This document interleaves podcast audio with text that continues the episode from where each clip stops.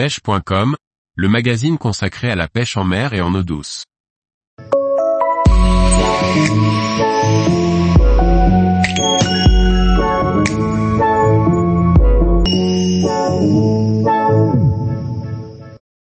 Pêche du sandre en hiver du bord, où et comment pêcher efficacement.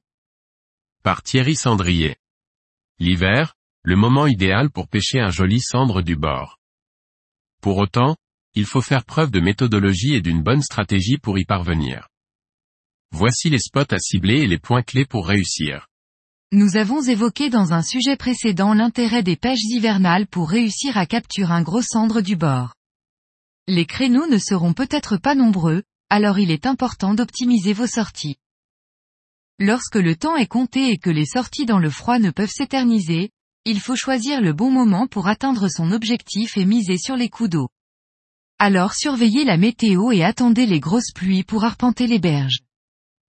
Le début de la crue, lorsque l'eau commence à monter et envahir les berges, est souvent un moment productif. Les sandres savent qu'ils vont traverser une période un peu difficile et profitent de cet instant pour se nourrir et faire des provisions. Au cœur de la crue, l'eau est particulièrement turbide et l'activité est lente, mais c'est réellement le moment où vous pourrez faire craquer un poisson énorme sous votre canne. Enfin, lorsque les pluies cessent et que l'eau s'éclaircit, l'activité s'accélère à nouveau. Il existe un grand nombre de postes évidents dont le critère commun est d'être abrité du courant. Ainsi vous pourrez prospecter des zones parfois vastes et nettement identifiables lors de vos promenades ou même sur Google Earth. Mais ces postes étant évidents, ils seront pêchés et repêchés à de nombreuses reprises. Ainsi, l'aval des îles, les écluses, un port, une darse ou un bras mort sont des spots que vous devrez prospecter. Mais l'intérieur d'un virage, un obstacle important en pleine eau ou une découpe de la berge créant un remous ou un contre-courant seront tout autant productifs. Cependant, il faut souvent savoir sortir des sentiers battus pour capturer les poissons que les autres pêcheurs ne prennent pas. Alors je vous recommande de prospecter les berges à la recherche de la moindre anomalie créant un calme, même restreint. 1 mètre carré suffit pour abriter quelques petits sandres ou un très gros spécimen et vous pourrez être certain qu'ils ont été peu sollicités par la majorité de vos confrères.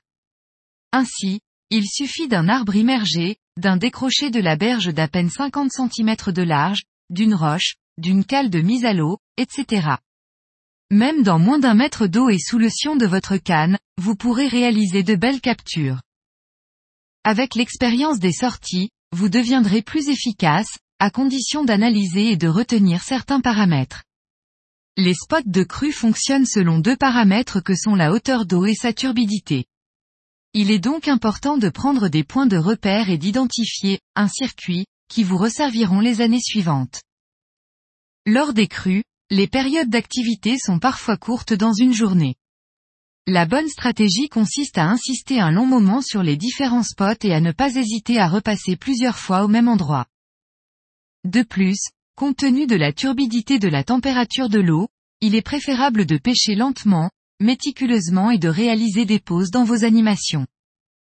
En concernant cette ligne directrice de pêche lente et insistante, n'hésitez pas cependant à varier les animations qui peuvent être à gratter, en linéaire ou encore en petite traction avec un leurre un peu plus plombé et sonore que pour les animations précédentes.